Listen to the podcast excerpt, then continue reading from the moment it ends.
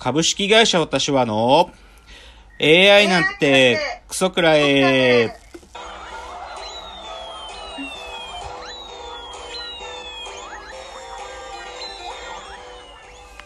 群馬が生んだ怪談時、株式会社私は社長の竹之内です。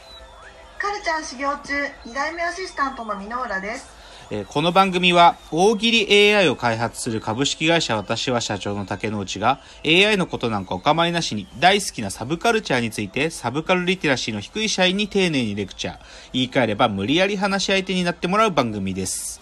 ということで第73回の放送ですけれどもちょっと、まあ、あの、感染の拡大は続いてるんですけど、でも今週はちょっとね、エンタメトピック多いので、ちょっと早速今週のラジオエンタメライフ行きたいなと思うんですけども、はい。えっ、と、ネットフリックスの呪音、呪いの家を見ました。見ました。えっ、とね、なんだろうな、まあ、その、ホラーとしての出来っていう意味では、なんかもう、やっぱりかっていう感じなんだけど、そう、ホラーとしての出来はっていうのは、まあ、もう仕方ねえなって感じなんだけど、なんかね、物語のところどころで、この昭和の後期から平成の最初にかけての、なんていうか、有名な事件がね、差し挟まるのよ。で、それなんでそれを絡める必要があるのかと。いや、正直そのも物語の主軸にちょっとずつかすってるんだよ。けどはい、そのかすりが弱いっていうか、うんでね、これ僕見てね、その、今までのそういう重要な事件と並行して物語がこう、なんか並行して進んでいくっていうね、成功例っていうのでね、あの、ぐるりのことって映画知ってます？あ知らないです。あのーリリー・フランキーさんと木村多江さんが夫婦の役で出てて、で、リリー・フランキーさんが、まあ、ひょんなことから法廷画家を始めるんだけど、で、その法廷画家で、その裁判が、まあ、要は重大事件の裁判なんだよね。で、それれが、なんていうか、その、夫婦の関係に、まあ、ちょ、なんか、微妙にシンクロしながら進むっていうね、素晴らしい作品なんだけど、だからね、そのぐるりのことっていう、そういうなんか僕の中での成功例と比較すると、こうちょっと呪音のね、そのなんかいろんな事件を絡めるっていうのはちょっといまいちやったなって感じですね。が一つ。次。ああの、有吉さんが日曜日にやってるラジオのサンデーナイトドリーマーでですね、今週ゲストが、あの、2年ぶりに島田秀平さんが来たんですよ。あの、島田秀平さんっていうのはよくタレントさんの手相を見たりとか、占いをするような方ですけど、で、有吉さんでね、これ2年前にその島田秀平さんは、有吉さんはね、もう基本占いってものはインチキだっていう主張を取る。ずーっと言ってるの、もうインチキ。あんなインチキはね、もういつまで、あき汚いし商売として入れ続けるんだっつって、で、島田秀平を2年前に、もうお前はこれから占いなんかやめて、そのハッピーカウンセラーになれって言われて、その、もう、で、い占いはインチキってことを認めてくださいと。で、う占い、占い撲滅アベンジャーズとして活動しろって言われたわけ。で、それで、まあ、島田秀平は有吉リスペクトだから、はいってもう渋々言ったわけ。で、こ、今回は夏の怪談祭りで、あ島田秀平のもう一つの顔として、怖い話をするんですよ。島田秀平。怪談話をするんだけど、で、それで島田秀平に、じゃあ、夏だからね、ちょっと怖い話も聞きたいなっつって、島田秀平が13個怪談を今日持ってきたと。なんだけど、まあそのね、島田秀平が階段をしようとすると、ことごとく有吉が話の腰を折るのね。もう、ことごとく折るのよ。で、それがね、また最高で、もうね、だからサンドリリスナーたちの、もう、おもちゃだから、島田秀平は。もうみんなでことごとく島田をいじってね、さこれぜひおすすめですよ。島田秀平の、あのーゲスト会っていうのはね、神会に必ずなるんで。っていうのをちょっとぜひおすすめ。でね、次がね、ちょっと見に行くか迷ってる映画っていうのをいくつか紹介したくて、まあちょっとその、はいはいはいまあこの感染の拡大もあったりするから、まあよほどのことがないとちょっと映画館に足が運ばないんだけど、ちょっとね、なんていうか、いくつかちょっと見見たいなと思ってるけどっていうのを紹介すると、一つのがね、眉村千秋のすべて、かっこ仮。宮、まる前村千秋っていうのは、えっ、と、自分で曲が書けるアイドルなんだよ。で、即興で歌が作れるっていう独特のポジショニングを取ってる謎のアイドルで、サブカル集がすごく、あの、ゴッドタンの佐久間さんも大好きで、よくゴッドタン出てます。それのね、なんかドキュメンタリー映画があるらしくって、これまだ公開されてないんだけど、これちょっと見に行くか迷ってる。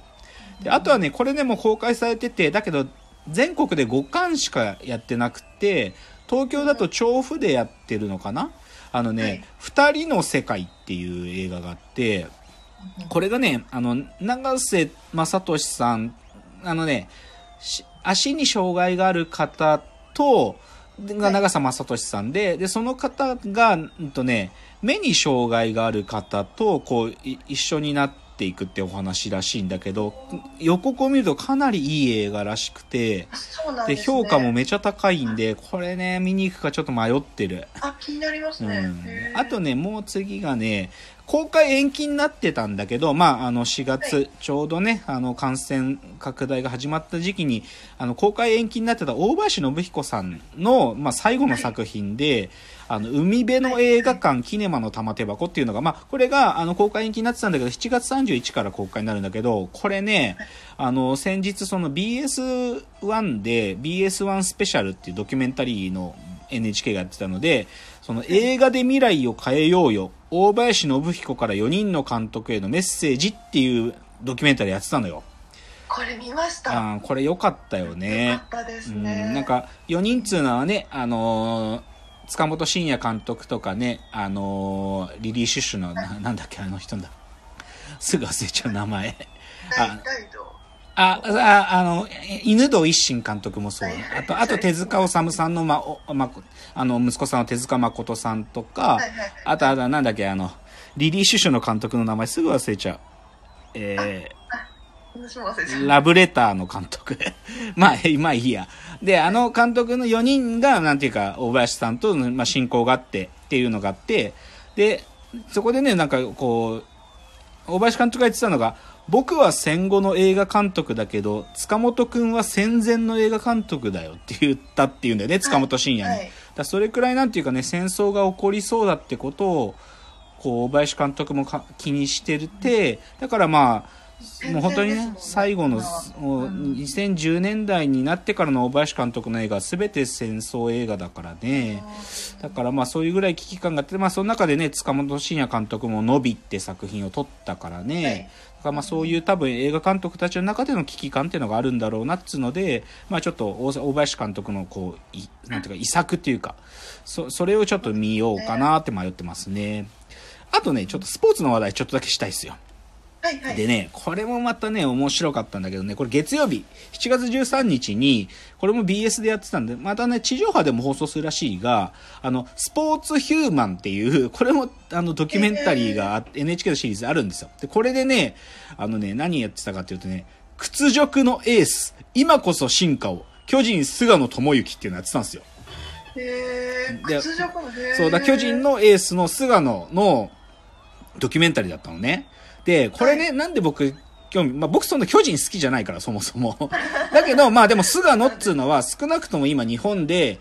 ナンバーワンのピッチャーの候補の一人ですよ。少なくともねうなん、日本のエースって意味でも。で、でね、その菅野が今年のキャンプからね、なんかね、ピッチングフォームを変えた、変えたんだよ。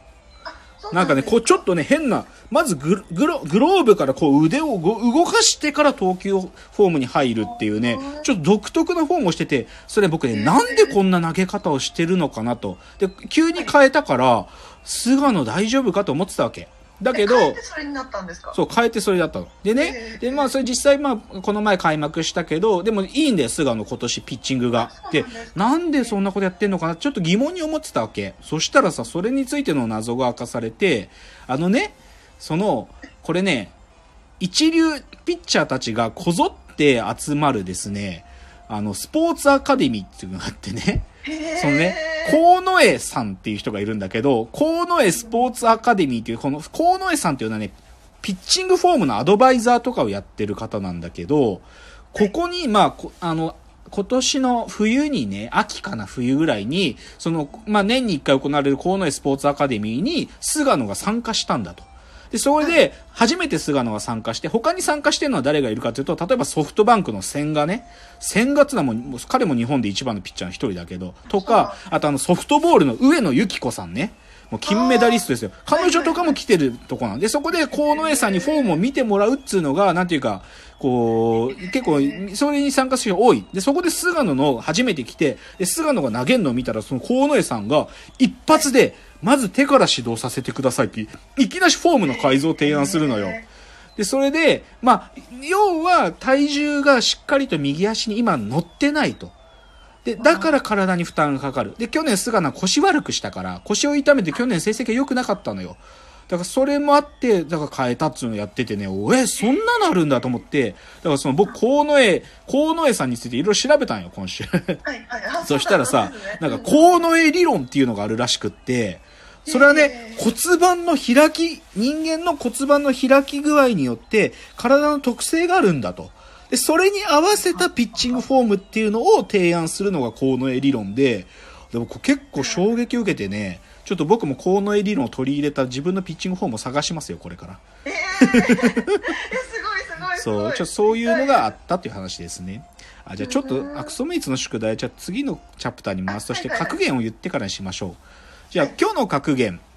えー、ネットフリックス日本沈没2020。湯浅正明監督は地球スケールの監督なのかもしれないと。いや、これもまあネットフリックスで、まあ見ました、僕もパッ、まあね。で、なんだろうな、やっぱり良さが出てましたね、湯浅監督の。あこう、間引く感じっていうか、やっぱり、日本が沈没してくるっていう壮大な話だけど、なんていうかこう、うまい間引きがあって、なんか不自然さはそんなになかったね。ーあ、そうですね。うん、なんでそういう意味で良かったというので、ちょっと今日の格言にしました。では次のチャプターです。